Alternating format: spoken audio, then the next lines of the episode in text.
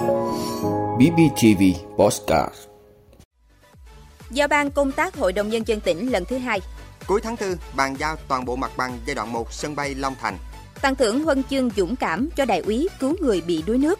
Các nhà máy điện than thải tồn kho 48 triệu tấn tro xỉ. Du lịch Đông Nam Á phục hồi chậm. Đó là những thông tin sẽ có trong 5 phút trưa nay ngày 14 tháng 4 của BBTV. Mời quý vị cùng theo dõi.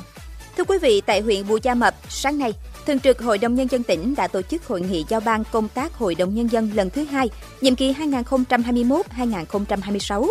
Hội nghị giao ban được duy trì và tổ chức mỗi năm hai lần, là cơ hội gặp gỡ, trao đổi, chia sẻ kinh nghiệm hoạt động và tăng cường mối quan hệ hợp tác giữa Hội đồng Nhân dân các huyện, thị xã, thành phố trên địa bàn tỉnh. Ngoài việc đánh giá kết quả hoạt động quý 4 năm 2021, quý 1 năm 2022, chương trình hoạt động quý 2 và quý 3 năm 2022 của Thường trực Hội đồng Nhân dân, các ban của Hội đồng Nhân dân tỉnh, Thường trực Hội đồng Nhân dân tỉnh còn đưa ra hai chuyên đề trao đổi gồm kinh nghiệm, giải pháp nâng cao chất lượng, hiệu quả chất vấn và trả lời chất vấn tại kỳ họp Hội đồng Nhân dân và kinh nghiệm tiếp công dân, tiếp xúc cử tri của đại biểu Hội đồng Nhân dân.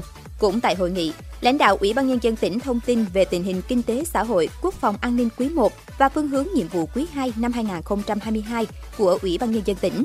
Phát biểu tại hội nghị, Phó Bí thư Thường trực tỉnh ủy, Chủ tịch Hội đồng Nhân dân tỉnh Huỳnh Thị Hằng nhấn mạnh, chủ đề trao đổi kinh nghiệm hoạt động tại hội nghị lần này rất quan trọng và thiết thực đối với hoạt động của Thường trực Hội đồng Nhân dân, các ban của Hội đồng Nhân dân. Đề nghị các đại biểu chủ động tham gia đóng góp các ý kiến, nêu cao tinh thần trách nhiệm, tích cực trao đổi, thảo luận, để cùng nhau rút ra kinh nghiệm, hướng đến mục tiêu chính là không ngừng nâng cao chất lượng hoạt động của Hội đồng Nhân dân. Thưa quý vị, Bộ Giao thông Vận tải vừa làm việc với tỉnh Đồng Nai về việc giải phóng mặt bằng sân bay Long Thành. Nhân dịp này, các bên cũng trực tiếp khảo sát, gặp gỡ, nắm bắt những nguyện vọng của người dân vùng dự án.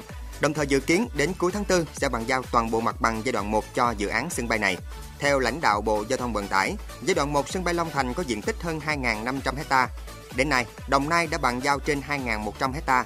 Do yêu cầu về tiến độ sân bay Long Thành là rất cấp bách, nên cuối tháng 4 này, tỉnh cần bàn giao toàn bộ mặt bằng giai đoạn 1 cho chủ đầu tư.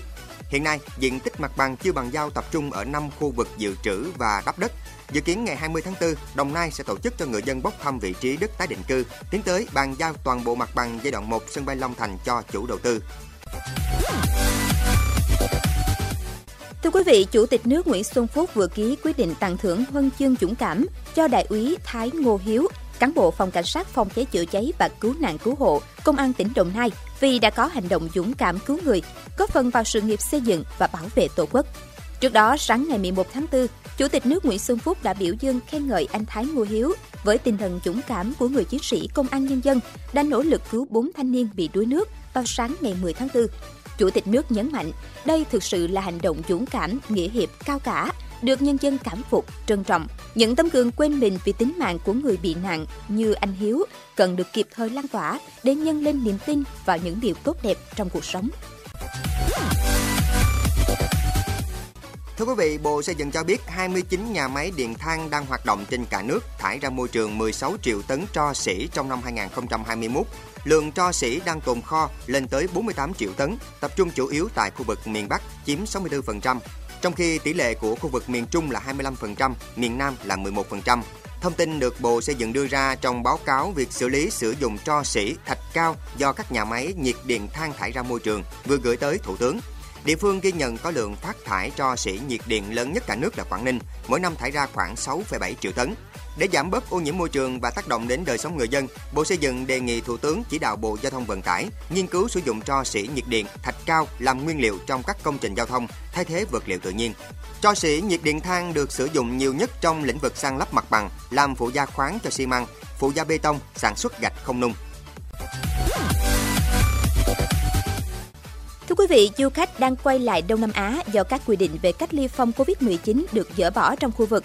Tuy nhiên, sự hồi phục hoàn toàn vẫn chậm so với các khu vực khác như châu Âu, nơi đã nới lỏng các hạn chế từ nhiều tháng trước. Singapore và Philippines là hai nước dẫn đầu về lượng khách đặt chỗ với các hãng hàng không. Cả Singapore và Philippines đều chỉ yêu cầu người đã tiêm vaccine COVID-19 làm xét nghiệm nhanh trước khi đến. Trong khi đó, Thái Lan, một nước dẫn đầu về du lịch trong khu vực, lại đưa ra các yêu cầu phức tạp hơn về phòng dịch và do đó không còn là sự lựa chọn hàng đầu của du khách.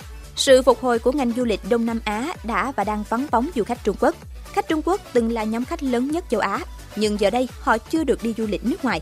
Ngoài ra, khách Nga cũng vắng bóng do ảnh hưởng của chiến sự Nga-Ukraine.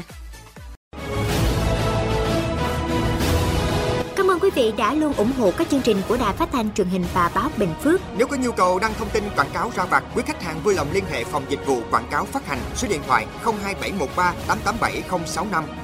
BBTV, vì bạn, mỗi ngày.